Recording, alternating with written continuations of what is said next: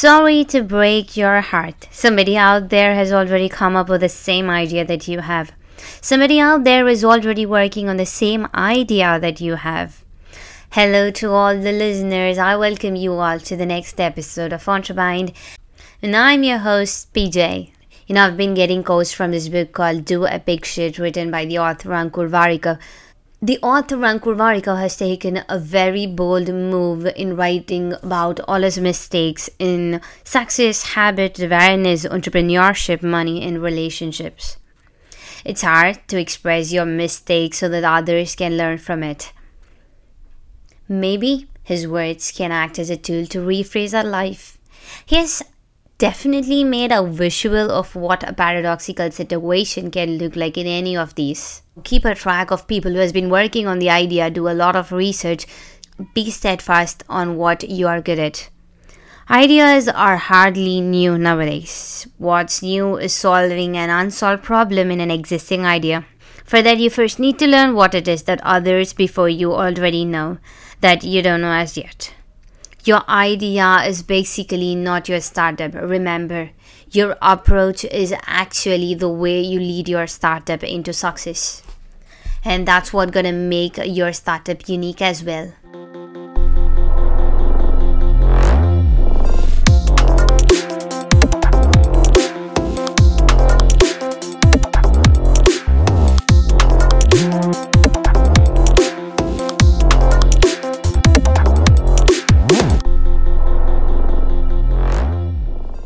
Welcome to the fourth episode of Entrebind.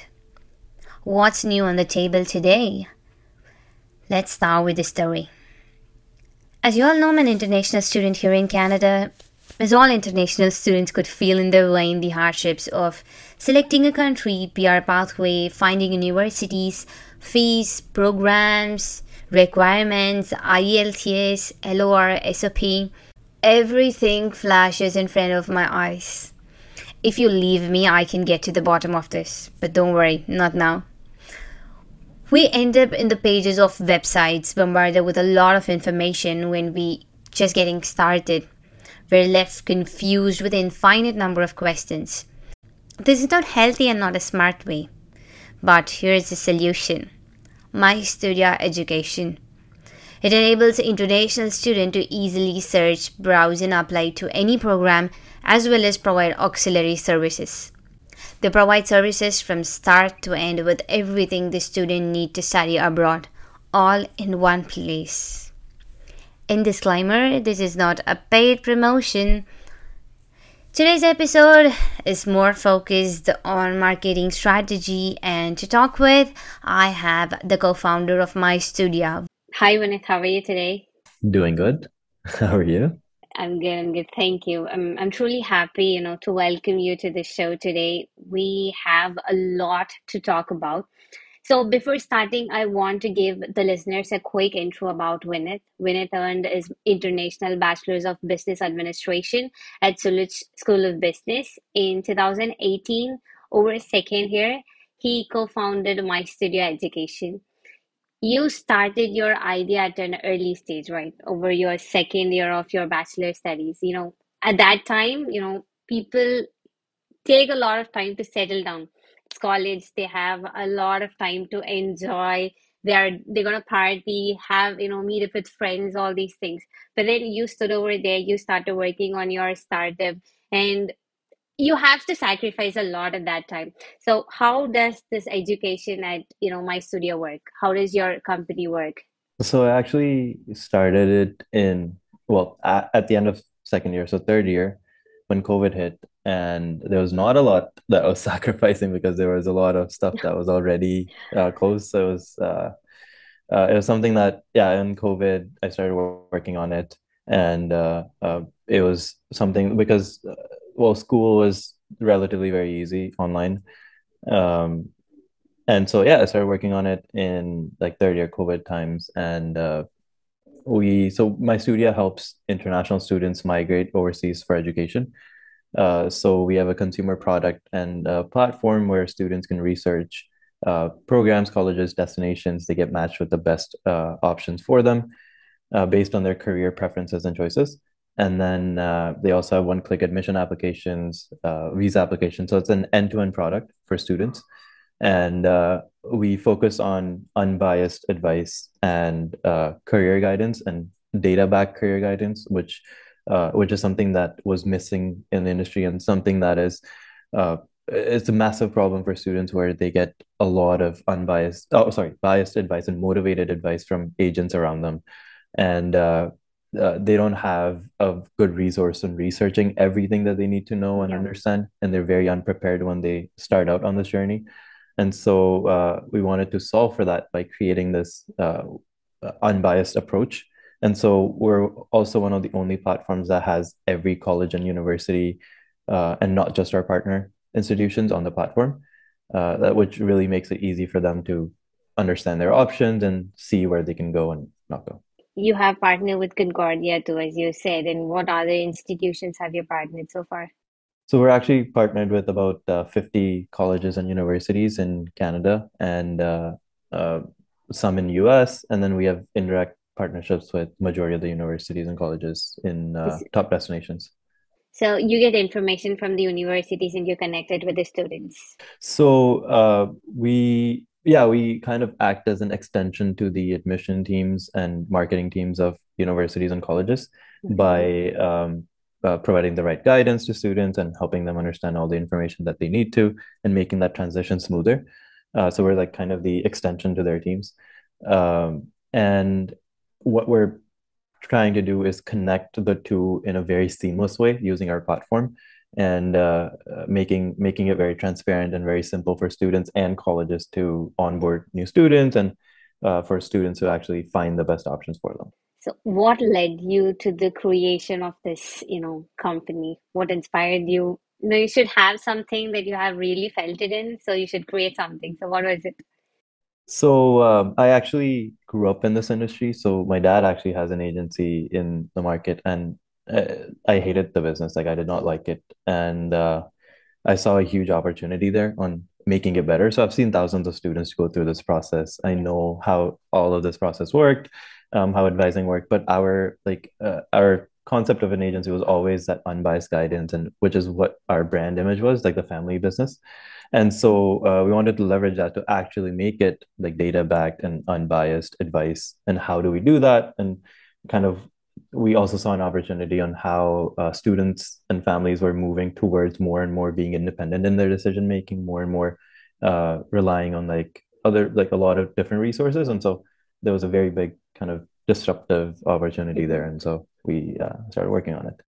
So it's truly you know amazing to find something in an unfamiliar country oh, even you did your high school here but you know finding something in an unfamiliar environment is, is literally hard so how did you overcome all these doubts about you especially your bachelor's how was it about um, i think everyone has an imposter syndrome when they start out something new right? Like they were trying to maybe trying to fit in, or maybe they're trying to like adapt to a new culture, or maybe they're trying to start something new um, that they've never done before. And so it's very uh, normal, I think.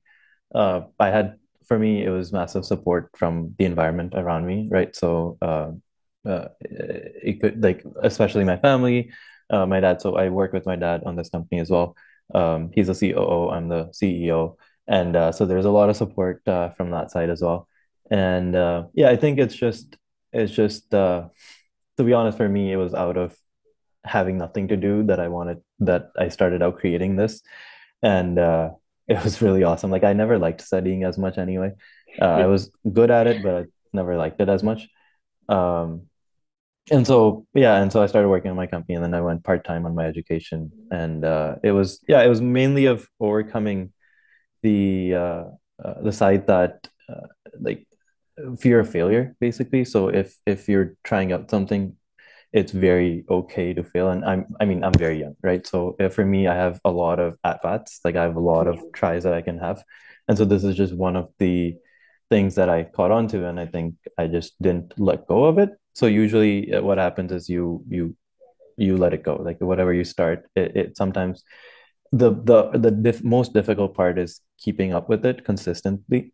And I've been doing it for four years now. So uh, it's been you just got to keep at it. Like I got so much. It's a very steep learning curve, but once you're at it, you got to keep going. That's it. How did you form your first team? Like your co-founder or like people who wants to work with you? How was the experience forming a basic team?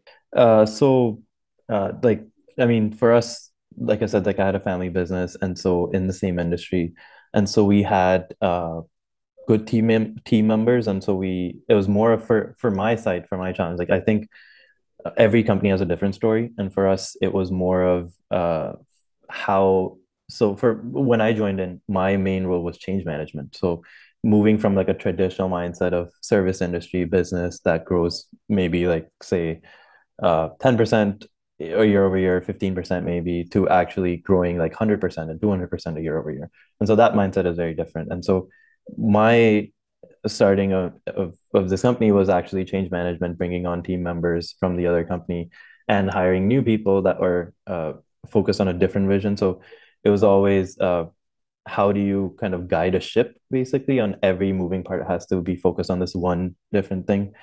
Uh, sorry, one same thing. Um, and so creating that vision, uh, the mission of the company, and then actually uh, orienting a lot of different teams in that same direction and uh, being confident in what you're actually saying to these uh, people that are, are, a lot older than me, right? Like twice as old yeah. or three times as old. And uh, well, not three times, but uh, um, but it's yeah, it's very um, different. So yeah, my my first start was actually just onboarding an existing team to create something a lot uh, a lot different than what they were actually hired for, uh, which is a very big shift in the mindset that you have to kind of introduce in the in the team. And uh, so yeah, so that was kind of how we started on. So the leadership is important when you start being a CEO. How did you grow this leadership? Like, have you learned it from someone, or how tough it is, as well as how challenging it is? So I think it's a mix of learned and natural for me. So because I grew up in a family of entrepreneurs, so I had uh, my dad was an entrepreneur. My mom had a cafe and a bakery that she started out, uh, and uh, my granddad, like he was also an entrepreneur. He always do, did his own things, and so it was part of how I grew up was being like um, being in that mindset. I think, um, and like I think leadership usually comes in when like for me especially it was more of I, I've been always been good at strategy and uh, understanding like how we can pivot and creativity and um, how do how do you go to market? How do you kind of uh, create something innovative? And so because of that specialty i kind of had a much broader vision than most of the team which is why i could lead a team in a particular direction, right? Like that that level of like understanding on the bigger picture is very important. And so once you understand that, how do you actually implement it and put it into motion and actually execute on that on that big picture, uh, and then lead the team. So it's uh, it was a bit intuitive in terms of because I saw the picture, I had to kind of understand how to guide it through. And the second part is um, being uh, understanding of different people and how they understand stuff. So it's a lot of it's a lot of psychology. I think if if uh, if I was not studying business, I would definitely have part of like psychology uh, as my studying like a degree. Uh, but it is a lot of like understanding the people, uh, empathy, and understanding where they're coming from, and how do you kind of explain it in their own way. And everyone has a different way of understanding stuff, and so uh, yeah it was it's a steep learning curve it's a very steep learning curve like when i started out i was uh, focused on some other stuff um, i always wanted to do more and take on more stuff so i was always going deep uh, into stuff.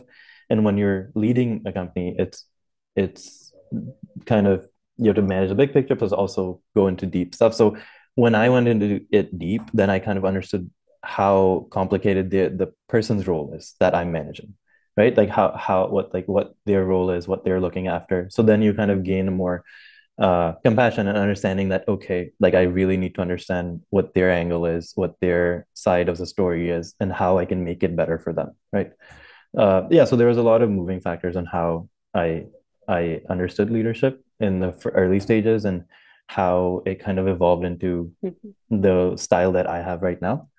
Um, but it is not much different than the person I am right now. It's just more of uh, understanding the differences and and keep making sure that because I'm the only person that sees the complete picture, I have to constantly communicate that with the team and drive them to that same uh, direction. I, I think the point you have said is you, you have to look deeper into a person's role in order to understand it better. Every leader should, you know, look through each and every person's role, you know, not to overburden them, give them the proper responsibility that they have to do. I think that's more necessary. And handling all these stuffs when you have when you have hired people who are like twice as your age trying making them to understand what you exactly want is again different because your generation is different from their. The technology has changed and it's changing. So how hard and did you get frustrated at times? So hiring is important, and I think it's where uh, you spend a lot of time finding the right person. We've we we spend a lot of time finding the best people and onboarding them. Uh, because like you said, like the cultural fit, the understanding of how innovative we have to be and how creative we have to be in our process, how how rigid they are versus how fluid they are.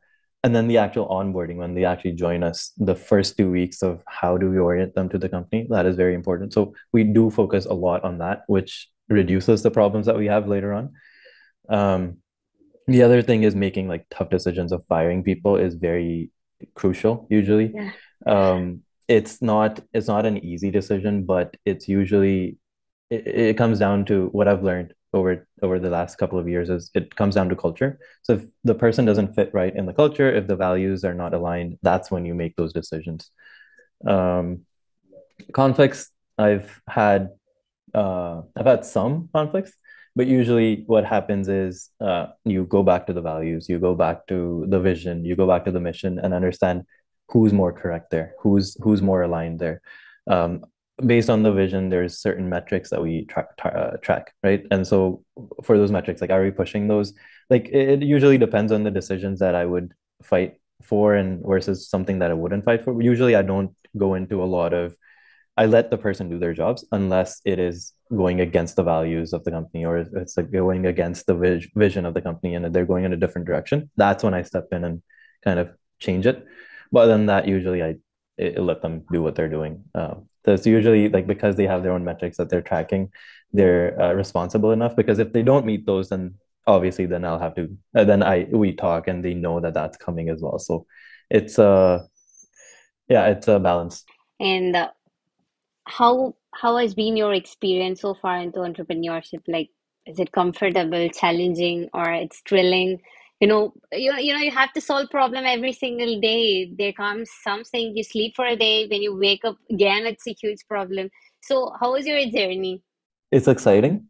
It's always uh, something different, and uh, there's a lot more downs than ups usually. But uh, because what happens is you're always looking at the problems and not looking at the achievements a lot more than you should. Um, like, and then so we started introducing like monthly. Obviously, we've had like monthly rewards and like all of that stuff, celebrating like wins and stuff. But like entrepreneurship itself is very uh, because you're always looking at problems, you kind of tend to lose the big picture side. But at the same time, like it's very exciting. Um, uh, you don't get paid a lot. You don't take a lot of money. Usually, founders usually don't take like it's a myth, but usually like founders don't take as much salary unless they're like VC backed or they're like they have external financing and they're taking on a lot of salary and stuff. Um, for a company that is investing a lot in growth and that is uh, bootstrapped, so using our own finances and we're putting a lot back into growth. Um, I don't take like big money, so it's not the money that motivates me.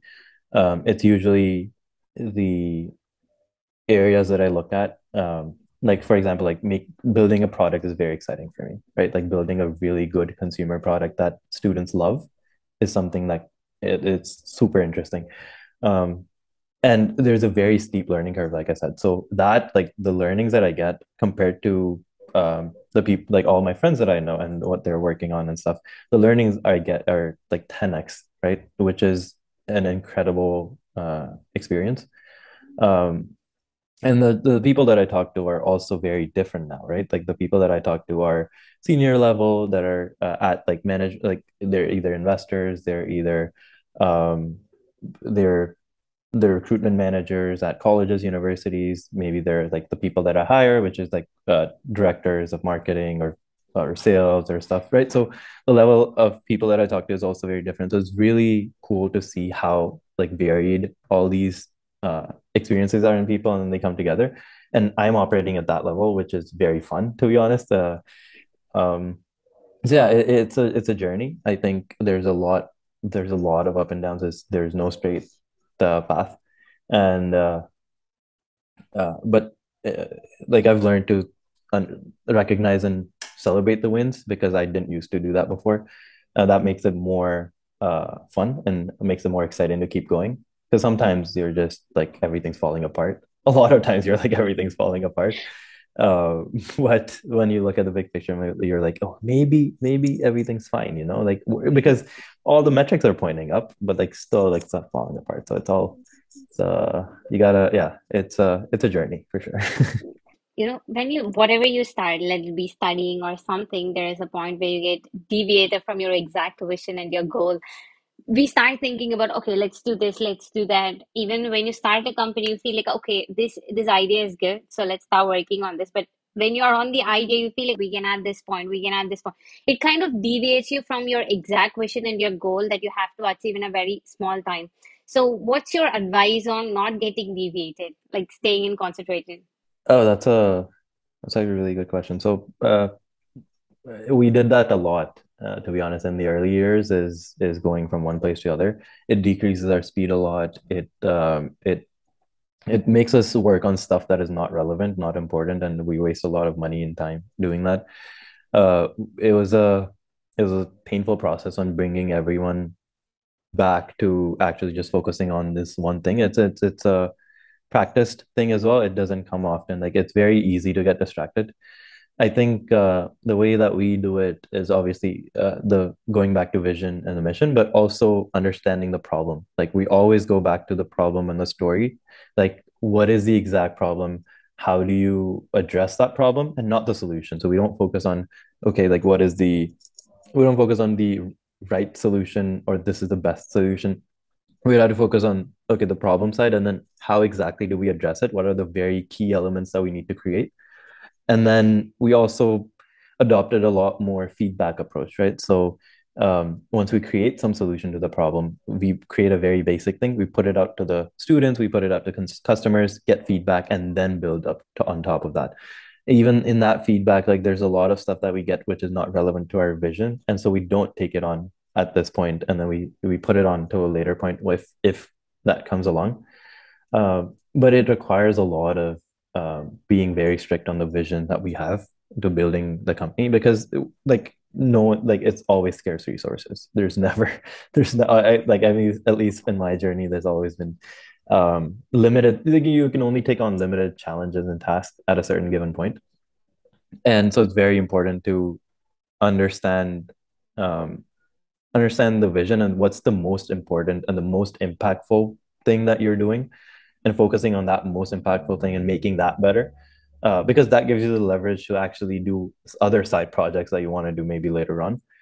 Uh, so yeah i think that's and what helps and i, I think even then we're still doing a lot of different things um, that are that could be not relevant, but these are opportunities that we're scoping out for the future that we're seeing, okay, like maybe if we continue with this for now, limited spend, then that could become a really big thing. And so we do some stuff that is around uh, because as a as a company, you shouldn't stop innovation, right? Like you shouldn't stop like a lot of different paths that you could go on, uh, because that could be a potential business like like similar to like iPhone, right? Like iPhone was never yeah primary business for Apple, but it became this like like their top revenue for AWS, for example, like for Amazon, all, all of this. So it like it's um yeah, but usually you would you would not lose focus on the most impactful thing that you're doing.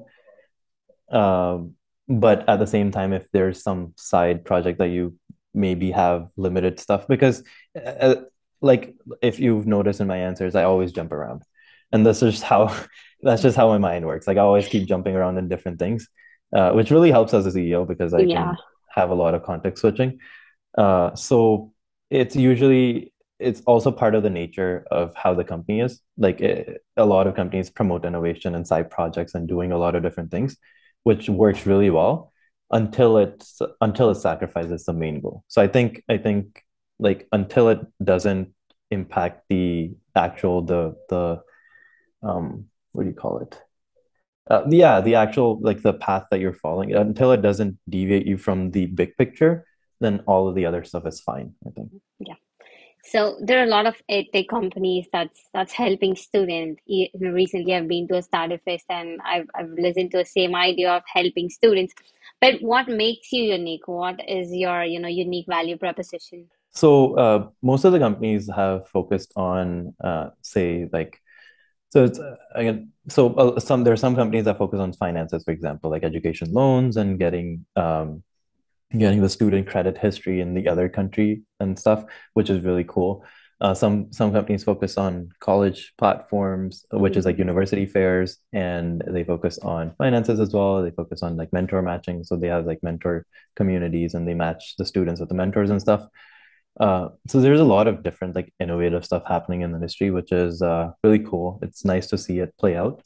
Uh, what we're doing is focusing on career development infrastructure kind of thing, where we have data back career guidance, right?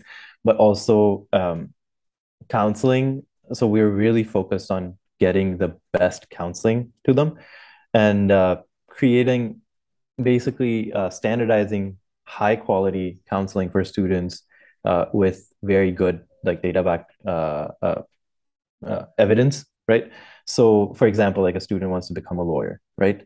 Now, what country should they choose for the best ROI and best best um, results based on their personal preferences, based on their background, based on their finances, and based on their uh, future goals, right? So, based on that, where should they go? And how do you compare each of those career paths? And, and lawyer is like a very specific profession that requires a lot of exams in a specific country and stuff how easy is that? How what is the timeline on that? There's so many different factors, and so we want to create the best possible counseling option, like counseling for students. Um, and that's something I don't think anyone's focusing on, and something that we're doing really, really uh, uh, well at. So uh, yeah, what we're trying to do is build the best consumer product with data back like counseling and elite counseling. So So I have read in a survey that oh, that has been conducted in over a thousand startup. It was found that 56.9% of startup has dedicated a complete marketing team, and 20.8 at least has one person dedicated to the marketing, and about 15.3 they have the founder as the sole marketer, and 4.8 as an outside agency, and 2.2 rely on the freelancers. So a unique value proposition opens the company a new market. As for marketing, more than like thousands of, you know, millions of companies follow go-to-market strategy. That that starts from Tesla as well. So GTM is basically a strategy that helps you enter a market. It's gonna connect the product with the consumer. It's gonna find a way to connect them. So what do you think? How GTM is more relevant to any startup? Can you just say about it? Yeah, it's I think it's the most important thing. So because uh like I, I it's usually how you listen to like tech products and how oh like if you build the best products it's gonna sell itself and stuff like that's not true. Like it doesn't it doesn't work that way. You need distribution. You need like um go-to-market strategy but that is very strong on how you'll acquire customers. So it's usually just around how do you like how's your customer acquisition gonna work, right? What channels you're using. Um, which usually what happens is for for companies, there's only one channel that drives majority of their uh, acquisition. Uh, maybe there's a backup like a secondary channel, but usually it's like one. So um, right for us, we're focusing on SEO and content and virality. So these are like SEO and content is one, and the virality is the second one. But right now, majority of our uh, clients, like 70% of our clients are referral based. So that is also our like referral base is some word of mouth is one of the biggest uh, acquisition source for us right now. Uh, we're also having um we have multiple different acquisition strategies, which is like uh, partnerships with local colleges, universities. There's uh, niche market like presence with like physical presence as well as uh, like uh, having counselors across cities and stuff. So uh, like go to market strategy for every industry, every business is different, and understanding the customer and how they process information, how they find out about a specific business in in the for the problem that they're trying to solve is very important, right? Um, but yeah, go to market strategy can be very varied. Like it can be from it can be it can be very hacky as well. Like a lot of startups when they start out, they use like Craigslist and stuff to find customers, right? Like they they individually message people to get onboarded onto their platform. Where they like, okay, like we'll get you better access to something or better reach to something. It can be very hacky. Uh, they could be messaging like Amazon sellers on Amazon to get them onto their product or something. Like it, it is. Uh, so I think uh, it also evolves obviously with the stages because like say for example like SEO and content that takes a long time to actually mm-hmm. deliver results. So in that time, you're probably dependent on some other sources. But then once it starts working, that could be your main source of acquisition stuff. So what is your main marketing strategy like no i think companies can get you know inspiration from you they can apply all these things over their startup too so what's your market strategy yeah, for us, the marketing strategy is right now uh, referrals, right? So uh, we have very strong Google reviews and we have very strong like reviews online. Uh, so uh, referrals, and we are doing adding a lot of different features for increasing those. Um, and then online marketing has been, I mean, the performance marketing, so Facebook and Google Ads, that is working working really well for us. Uh, it's it's relatively a very uh, cheap strategy and a very effective strategy for us uh, in terms of like our marketing team is just me and like two other people that are marketing executive, like a graphic designer and stuff. Even like I had a content writer that we don't have right now, so we're hiring for a content writer and stuff. So, um, yeah, we um, yeah, usually right now it's performance marketing and uh, referrals. What we're also doing is we're partnering with a lot of local colleges and universities, so we're hosting events and seminars in person uh, at these universities, this is a long-term strategy. So we expect that to convert in the next like a year, right? Because these are like students that are still at colleges and universities. Yeah. So we're investing a bit in that as well. Um, in India, a lot of uh, physical like in in-person marketing also works really well. Like radio works really well, newspaper works really well as well. But we haven't implemented that just yet um, because we're well, I'm waiting on uh, another crucial hire to be figured out, and then uh, waiting on kind of uh, allocating a bit more budget on marketing when we have a very comprehensive strategy on that. But like our acquisition strategies have been working really well with just referrals because like i said like 70% of it is just referrals and so we don't spend a lot more a lot on marketing as other companies would have to so we talked a lot about marketing how important do you think is it to have a good sales or a marketing team? So, is there any strategy you have to hire them? So, uh, it, again, it really depends on the type of business and the industry they're in.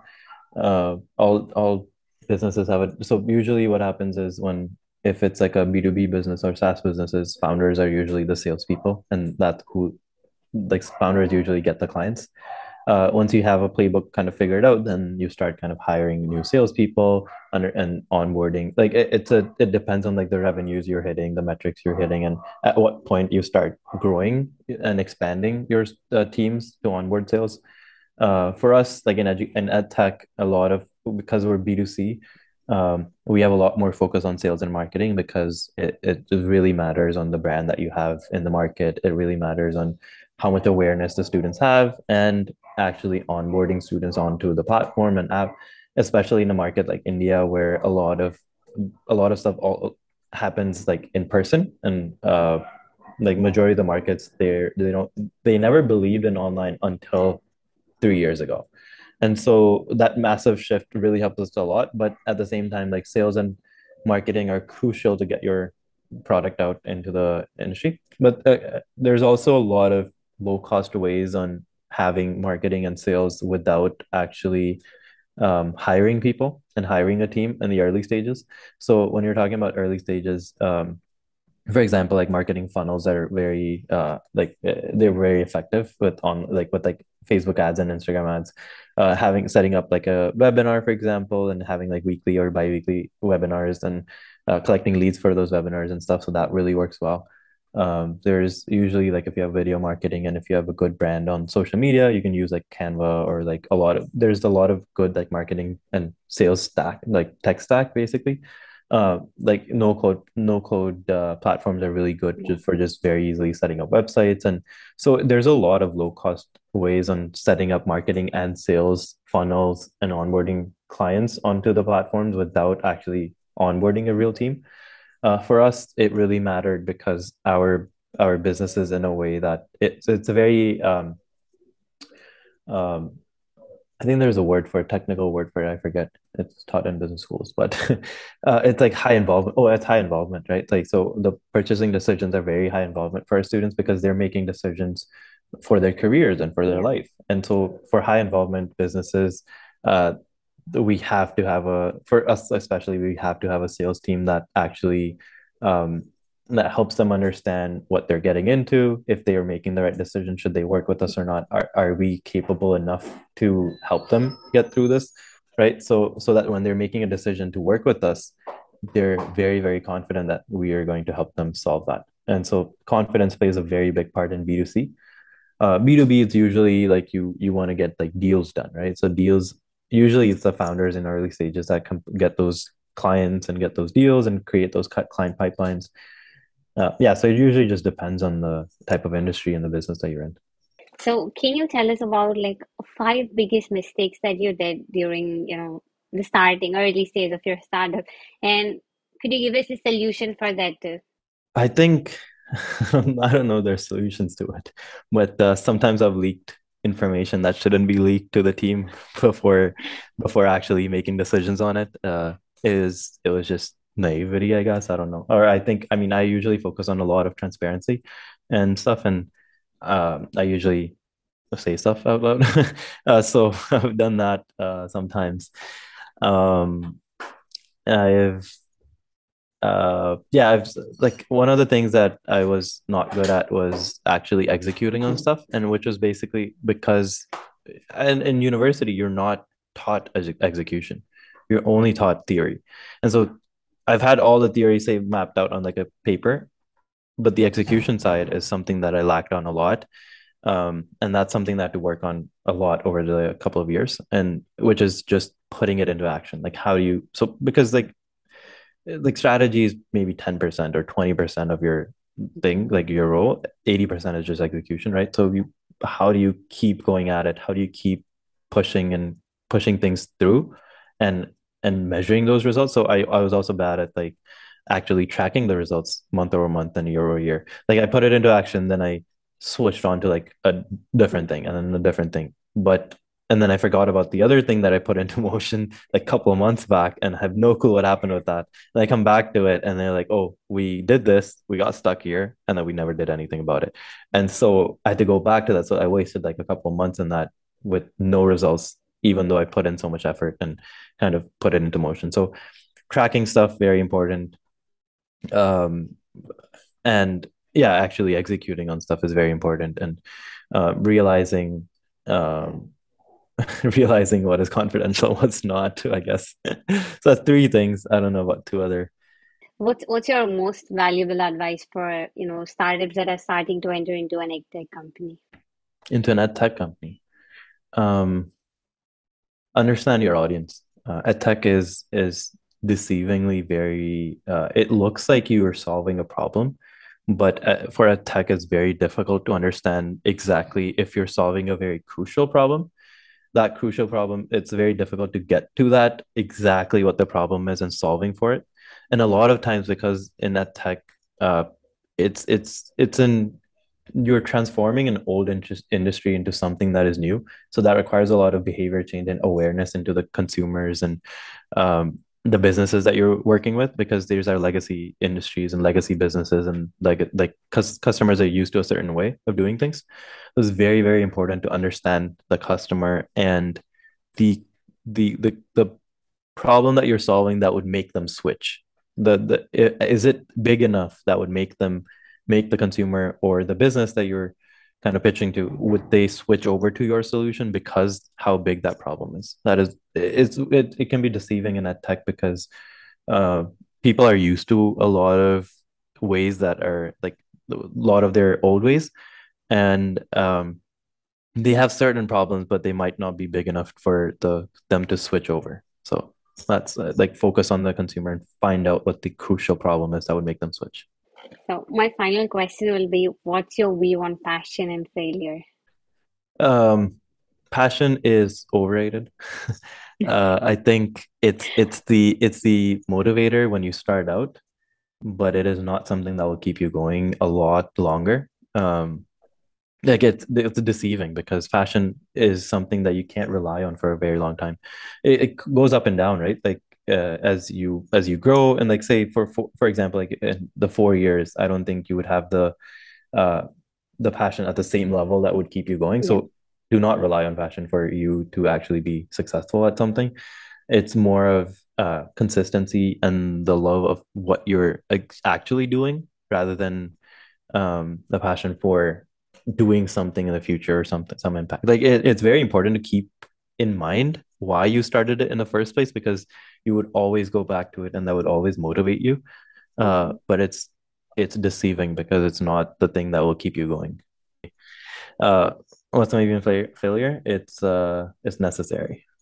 It's important. It's necessary. It's it's gonna happen. You just gotta face it. Uh there's a lot of no's and especially in, as an entrepreneur there's a lot of no's that you get a lot of um closed doors uh, but you just got to keep knocking them down. So um failure is just part of life I think and you just gotta it, it just you just gotta keep moving past it.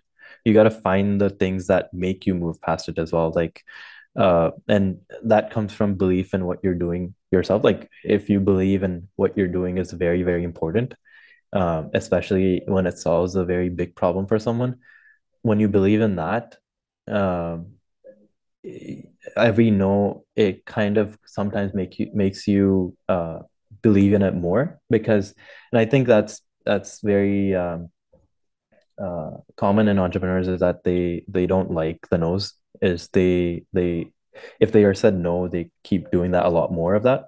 And so uh, yeah like keep that trait like don't lose it. You gotta keep moving. Thank you so much for the day it's like a lot of things to learn on from hiring, marketing, and then, you know, not getting frustrated, handling things, leadership. There's a lot we have learned today with you. Being a young entrepreneur, we feel like, you know, people who are not yet started should think about what you have done and should start from the place where they are. And it's okay to start at any point in time. I should, I, I think they should think about it. And is there any hiring going on right now that you want to share with the listeners so they can apply for the post too? Yeah uh we're hiring for a lot of positions. They're in India uh remote but still in India right now. Uh but we're hiring for a content writer and strategist. We're hiring for uh sales teams. We're hiring for a marketing manager uh that has some experience in uh, consumer products and stuff. Uh we're hiring for devs as well. Uh that's always uh like so yeah we're hiring for junior devs and senior devs uh in like Angular and uh um .NET and stuff. So um yeah, that's that's what we're hiring right now. Okay, so They I can hope they eas can. they can message me on LinkedIn, uh Sure. Vinit Shah, and uh, yeah, they can find me there. Okay, thank you. Thanks a lot for the day. The take home message is get ready for closed doors in entrepreneurship. How many times have you lamented a loss, personal or professional, and felt unable to move past it? In the business world, the concept of paralysis by analysis referred to overanalyzing something to a point that you can't move forward. You know, people get stuck gazing at this unchangeable thing and turn what should be no more than a backward glance into a backward trance. And they miss the open doors just over their shoulders. Disappointment fuels the fire. There are two ways people handle disappointment in their life. They can either let it drown them or become a stronger version of themselves. I see disappointment as a driving force to help me achieve my goal.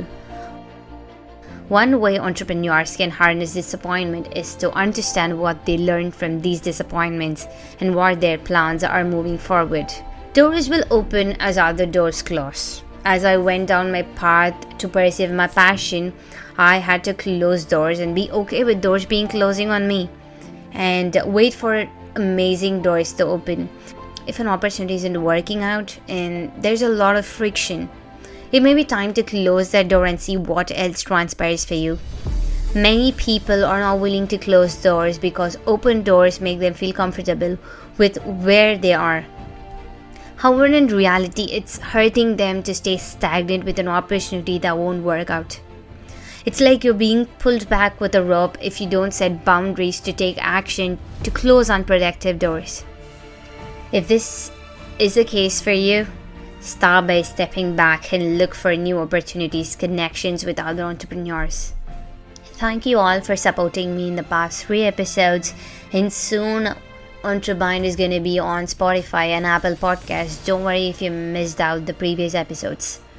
Catch you up, guys, in the next episode. You're listening to Entrebind, and I'm your host, PJ.